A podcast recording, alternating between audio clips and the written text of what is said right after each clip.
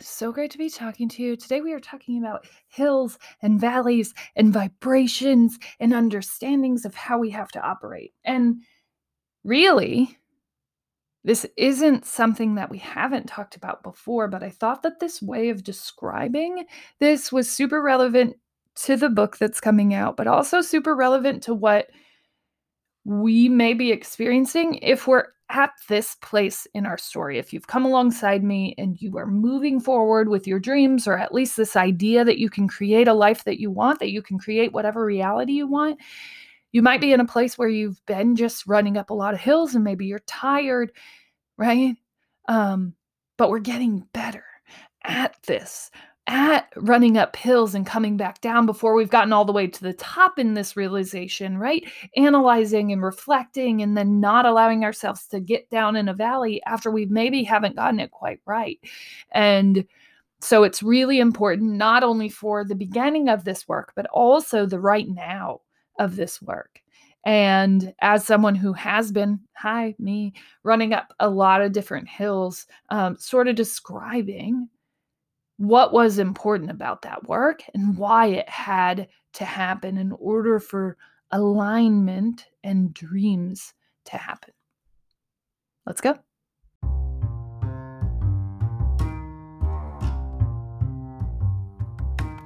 Welcome to season three. Um, I would love to tell you that season three is full of so many twists and turns and craziness that's going to come in. And honestly, it could be. But this podcast is my own personal journal of escaping from what I deemed a life that wasn't really fit for me.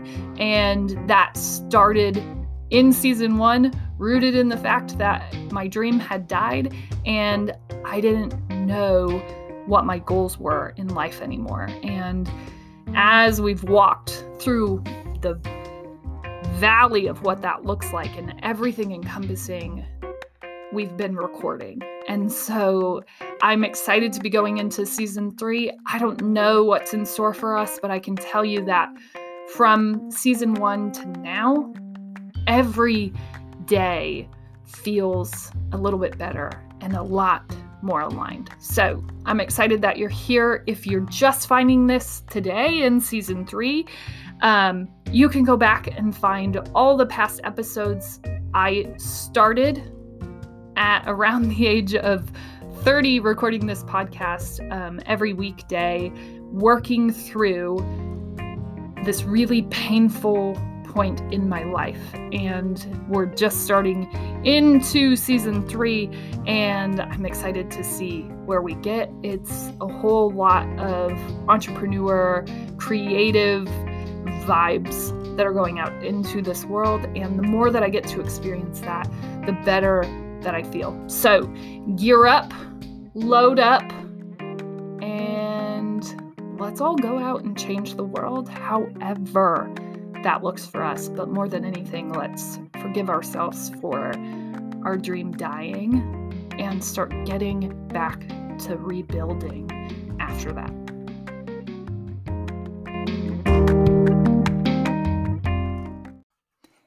Hey yo, welcome to the place where dreams come true because we actually go do them. See, this isn't just like a dream big podcast where we think thoughts and never move towards them. No, no, my friends, we're moving. Dreams come true here. We create new realities for ourselves. We take control of the narrative in which we exist, and we own every single moment. That's us, right here. You and me. That's our existence.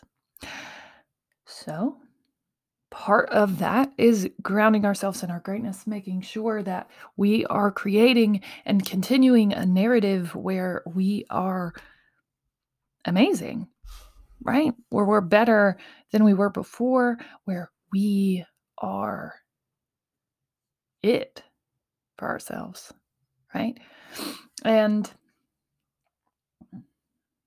that's where we are today. So, my great thing is we're nearing the end of this book. Yesterday, I approved the final mock up of the cover, and it feels really cool, really surreal. I have the final mock ups of the layout, and so it's about time to get that Bubba on Amazon and make it available for purchase. And that's super cool. And then I also started taking out the drop ceiling in the business space that I um, am currently renting. And that feels really cool. And uh, the original ceiling in that place of business is absolutely mind blowing. Um, part of, well, I had my dad come in and assess, like, okay, this seems like a big undertaking, right? Redoing a space. What needs to happen first? And he said, ceiling. If you want to explore the ceiling, I think that's your first step. Let's get that out. So that's what we did. That is what we did. And now that it's out, we are way, way, way, way. It's almost out. Okay. Um, but I think it just helps with the overall vision, with where we want to take that space, with what we want it to be about. And, you know, I think in any space that I'm going to be in and any place that I've ever absorbed space and time in, keeping the details that are true to the original form of the building is very important to me. It's very important in my house where I've worked to keep all of the original woodwork intact. I'm very blessed that we were able to find a house where someone also found that extremely important because there's a lot of hack paint jobs, I can tell you. And I'll tell you just from the space that I'm in right now, that's one of the things that they did. I, in uncovering all of the original ceiling, I can see what that woodwork was. And I find it very sad that it was just painted over with brown. Brown over the woodwork. Make that make sense. Make that make sense. Brown? Brown, though? Brown. Huh. Right? Doesn't make any sense to me. Can't make sense even if I wanted it to. Yikes. Come on. Brown. Brown. Mucky brown over original woodwork. Right? Come on. Let's not do that. Let's not do that. Wood's brown. Wood is already brown. Let's do less. Let's do less of that. Right? Let's strip it all the way back and just do far less. So that's one of the fun things. Um, that I'm exploring right now, but true to where I come from and things that I find important, um, the maintaining of as much original character as possible for a building that is historical, right? One of the original buildings in the town that I live in. Um, so maintaining and keeping with that feel is super important and um, I'm finding where those things fit. I'm really excited uh, to be responsible for that. And um, brown paint over wood. Why? Why though? Uh, yeah. So we may be looking at some sanding. I don't I don't exactly know, but I know before I can even venture into anything else, taking out the ceiling is the first step, figuring out where we go from there, what needs to happen as a result of the drop ceiling coming out, and then moving forward with whatever comes next. And I'm really excited. I feel very blessed to have this space to take care of and to sort of restore. Um, yeah, it's just it's beautiful. I um, I don't even have better words than that. It's a beautiful responsibility. Uh yeah, and then just the book and and all these things and yesterday I was thinking about how I bring all these things to life and what a beautiful serendipitous point we're in in this process in the building of this thing and I um yeah, I don't I don't know. I knew I knew that I wanted to build things. I attempted to build a lot of things. A lot of those things didn't get built. I don't know that we won't come back around to them. I would say what I'm honing in on is essentially still bringing to life pieces of those things that I felt were really important. And so I, mm, I don't know that those things aren't coming to life.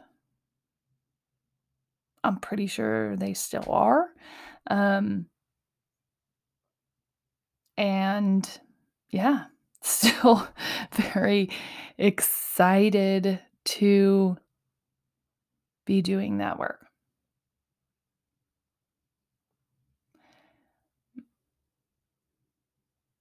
Yeah, I don't, I don't even know.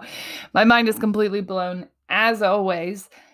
But I think when you start this idea or this thought of greatness, it really begins as commitment to a narrative that we're very unsure of.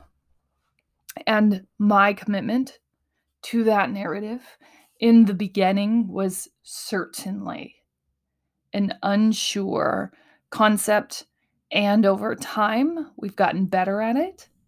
We've gotten more sure of it, but I still find myself completely mind blown at how possible our dreams are when we get focused on it, when we tell ourselves a story, build a constant narrative around how amazing we are. Period material girl. and so that's one of the vital steps in this process. And one of the most important things that I've done over all of this is just constantly coming back to that. So when I start to waver in that belief, I come back faster every day. We're just continuing to tell ourselves how amazing we are. And so when we're questioning that, we have plenty of examples right? We're taking action, we're creating something around this expectation of who we are, of how we operate in this world. And so it just becomes a subtle, normal way of being. And when people or ourselves come to call on that, we grow stronger in our ability to stand for what it is that we know. Even if we're slightly unsure, we are sure of ourselves. And so you can throw up the red flag all that you want. Um, and I may waver for a second, but I will always come back to this knowing. I will always come back to this understanding. Because this is who I am and this is how I operate period. So go ahead and take time for yourself, recognize yourself for your greatness. It is a part of how we need to work here. Go to work, go be great. I'll, I'll stand for that one thing. I will plant my flag for greatness grounding. I absolutely will. Okay, so today I read a really important piece of literature. Literature. And in it, they were talking about choosing a hill. And I felt like, oh, choosing a hill. How very important. And they go on to say that, like, the hill doesn't matter.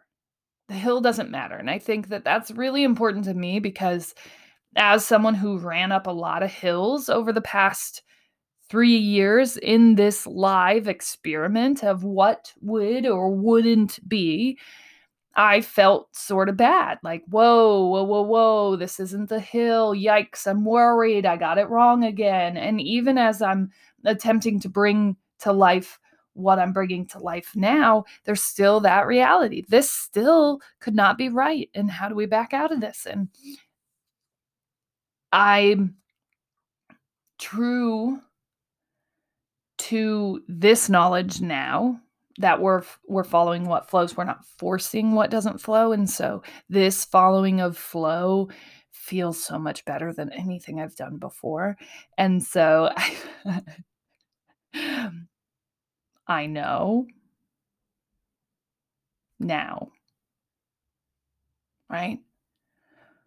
Which hill needs to be ran and uh, which hill is worth venturing on. But they would go on to say that it matters not the hill, it matters that we don't just stay in the valley making no choices at all. And I think about that a lot because I'm going to start to help people through this process of like, well, life doesn't feel great. And that's what we're talking about, right? Life just sort of feels good. I feel ho hum. I maybe I'm feeling a little bit lost. Maybe I feel dreamless. Maybe I feel overwhelmed. Maybe I feel anxious all the time. Like at the root of that, I truly believe is this lack of purpose. And so we're talking about finding a purpose. And even if we don't like that word, let's just stick with it because it's sort of the normalized term for what we're talking about. You feel like something's missing. Or that you've lost your way in how to navigate this life. And so when we're talking about that, and I'm helping people through that, we're going to keep creating this norm where we start to allow you to run up some hills and then we navigate as we go. And we're not really all that worried right? About whether or not that was the right hill. We're just getting you used to getting out of the valley in the beginning, right? Just quit running in the lows. Quit with this expectation that that's what you're guaranteed, that this is where you have to stay, that misery is a part of the experience because it's not meant to be. And so when we're talking about that, it's just like, test hills. Test hill, test, test, test, see. There's nothing wrong with that. The only thing that's wrong is if we don't come back and analyze how it made us feel. Right? Ah, didn't like that. Here's what I didn't like. Let's get better at making sure that we're putting that out into the world. Here's what I did like about. Here's how I would do it better. And over the time, as we're running up more hills, we're sort of allowing ourselves to get way more specific about what it is that we do and don't want. And I think about this in courtship, right? When you're out dating, and really your job is to run up hills, date, and sometimes run back down. Run, run, run as fast as you can. No, I don't want that. Not any of that. And some of them, right? You're going to keep running up and going, ah, I think I know there's something missing, but do I deserve more? And you're just going to keep testing those hills, running up them and then coming back down and defining to the universe what it is that you do want very specifically. And the more that we test that and the less that we're like hateful about that experience and going, oh, I got it wrong again. No, you got it right by trying it all.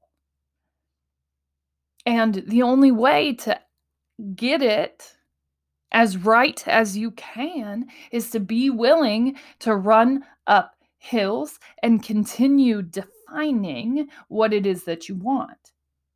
And the sooner that you get to the place of definition of what it is that you're looking for, the sooner that the universe can align with you. And the only way for the universe to align with you is if you up your vibrational state and go ahead and allow that abundance to flow to you. But if you're sitting in a valley, not willing to run up any hills because you're like, oh my gosh, you run up so many hills. Yikes, look at you. What's everybody gonna think? No, everybody out of the equation. Are you testing, refining, and defining what it is that you want to the universe? Yes, then keep going, then keep running, then keep testing. The only way to get it wrong is if you don't come back and fully analyze what it was that you didn't like. And don't sit here and tell yourself or anyone else that you aren't doing it right because you've tested so many times, you've ran up so many hills. Like, Guys, that's how we define all of this. This is how we get super focused, sure, driven, on target. Right? Because imagine starting something that was going to be a life impacting process. And this is why I have a problem with how we select career paths at 18. It's like, what have we even really tested? And I think the school systems are doing a much better job at creating more real life experiences in the beginning so that you can run up a couple of hills before you pick one, for goodness sakes. But mostly that's what we should be doing throughout our lives. And this is why The Death of a Dream really exists. The first book is like the normalization of what that is, the normalization of getting things wrong in order to get them right. In fact, if you have only gotten it right, you probably aren't trying very hard. And that was definitely me in my life. I had gotten everything right and I felt a void because I wasn't actually being all that challenged. This was very much in my safe comfort zone, and I was getting everything right, so much so that it felt wrong. And not because getting to a dream or a goal isn't good for you, because it definitely is, but because getting to one that's short of what you're capable of will make you feel more lost than found. Every time. And so that's exactly where I found myself in book one. Yay, comes out soon, just to keep heads up on that. Not sure on the exact date, not sure how long everything takes, but feeling very excited that I will soon be a published author. Mm-hmm, mm-hmm, mm-hmm, mm-hmm, mm-hmm. Uh, and so the hills, the willingness to run up a hill and fall down, run down,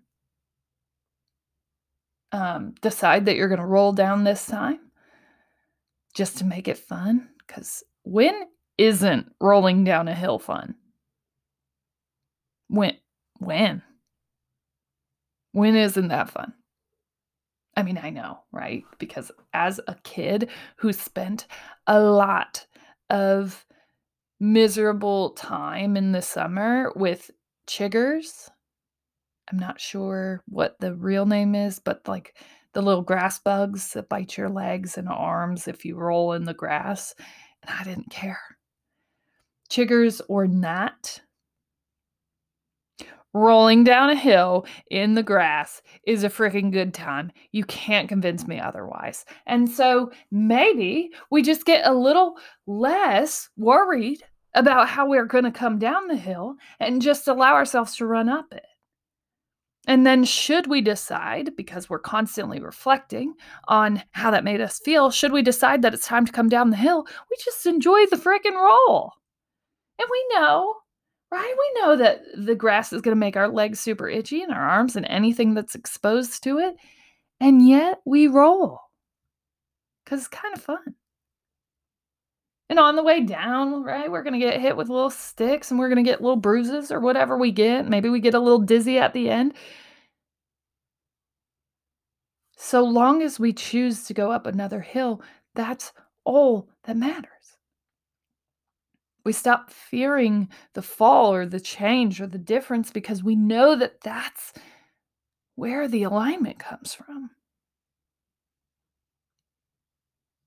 That's how we figure all this out the navigation.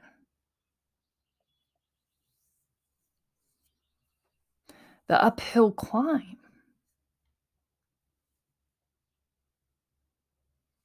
The willingness to work at the happiness. I could not be more excited than I am right now to be in a place where I'm like, wait, what?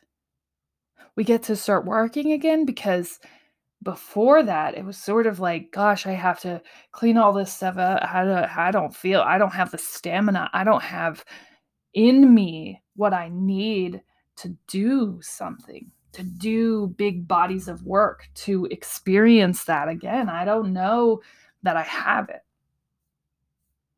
but I did. And I do. It just took some time, right? And really, I feel like more than anything, alignment. Alignment more than time. Finding what it was that I wanted to fight for, that I wanted to go to work for. So I'm not afraid of the work. Never have been. But what I did begin fearing was the feeling that this was unaligned. And I think that's just in being honest about this continued navigation of life. This willingness to say, "Oh, I'm just at the I'm at the top of this hill." Or I'm at the middle of this hill and it's not feeling great. So I'm going to go ahead, come on down. If I'm at the top, I'm going to go ahead and roll the frick down because why wouldn't you? really? and then I'm going to not place myself in a valley of guilt and disappointment. I'm going to just go find another hill. I'm going to go try something else. It just didn't work. And that's okay. As long as we don't place ourselves back in the valley that we were trying to get out of. We can't just stay here. It's not exciting. It's not empowering. It's not the life that you were meant to live if you want something that's different from the valley that you've been walking in, my friend, all you have to do is say that. But so often, we're just like, nope, the valley's the norm. Disappointment, misery are the norm. Maybe I shouldn't expect so much out of this world. Maybe I shouldn't be so demanding of it. Maybe I should be asking for less. Maybe I deserve less. Maybe that's the problem. Eh, gonna go ahead and stop you right there. That's not the issue, friend. The issue is the coming back to the valley. The commitment of the valley, the lowering of that vibration and your existence, essentially, where the universe can't meet you. The universe isn't going to be like, oh my gosh, right? This idea of attraction, law of attraction. The universe isn't going to be like, you know what? Mm, they're really low and hating themselves. I think I'll give them something really high with high tune frequency to bring them back up. No, no, no. This is about matching. And so, guess what happens when you're down in a valley and you're operating at that frequency in this low point of life? and you're drawing yourself even lower, having pity parties, which some of the shit that happens, like you're deserving of it. But if we never choose to go up a hill again, we can't really attract what it is that we say we're looking for when we're down in the valley. Well, I deserve a good life and I deserve the perfect person and I deserve uh, abundant business and I deserve a podcast and all of these dreams okay. The universe is like, yeah, let's do that. But if you constantly are just looking for proof of this lower valley moment, for proof of the misery or for the getting it wrong, and that's how we're talking about it, and that's how we're looking for it, then guess what you're attracting? Yeah, I know, right? Valley moments. We need to attract hills. And if we can't attract mountain level things, right? The bigger vision of our dreams, then maybe we can just start attracting and looking for goodness versus misery. Maybe that's how we start. And that's essentially climbing some sort of vibrational disruption of a hill hiring where we're at. And that's not to say that we won't come back down from that hill and enter the valley again. But the less we're in the valley, the better. And we get better at it over time. Should we keep climbing hills? Should we keep redefining what it is that we want? And yeah, get specific. Gosh, the last business that I wanted to bring to life, I was like, okay, well, um, this, this, and this, and I really like that. And the only thing that was off about that business was just that it felt weird. That was it. Nothing was flowing. It felt forced. And so I was like, this is closer. This is closer to my heart. It feels good, but it still doesn't feel quite right. And so we went back down that hill. And it was like, here, here's all the things. You could go this route. You could pursue this. You could do this. Here are all the things you could. And doors opened up there too, but they still felt slightly forced, and something still felt off about taking that direction. And you get better at doing this as you continue to allow yourself to run, walk, jog. I don't know how you're getting up that hill, but like we're going up hills and then we're coming and we're reflecting and then choosing to go up another. But we're not hanging out in the valley for long. We're getting better at taking ourselves out of the valley and continuing to at least work at a little bit higher vibrational state as consistently as possible. And this is true whether you're chasing dreams or humans or a life, it's applicable to everything. Our willingness to run up hills, not fear being wrong, will benefit us in the long run. As always, you're smart, you're strong, you're beautiful. What are you going to do? Change the world.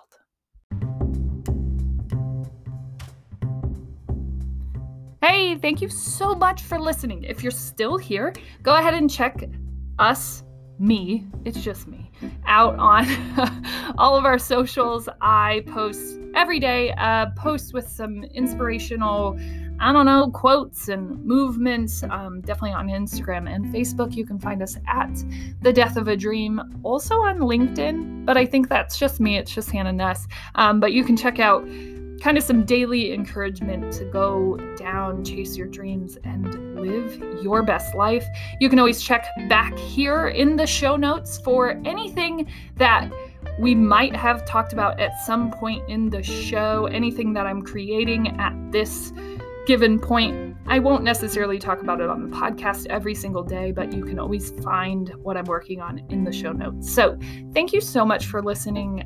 You, all of you, whether you listen to one episode, five minutes, or five seconds, make a difference to me, and I couldn't be here doing this work if no one listened at all. So every person over one is just a bonus, and I feel extremely grateful to be a part of your day. Thank you.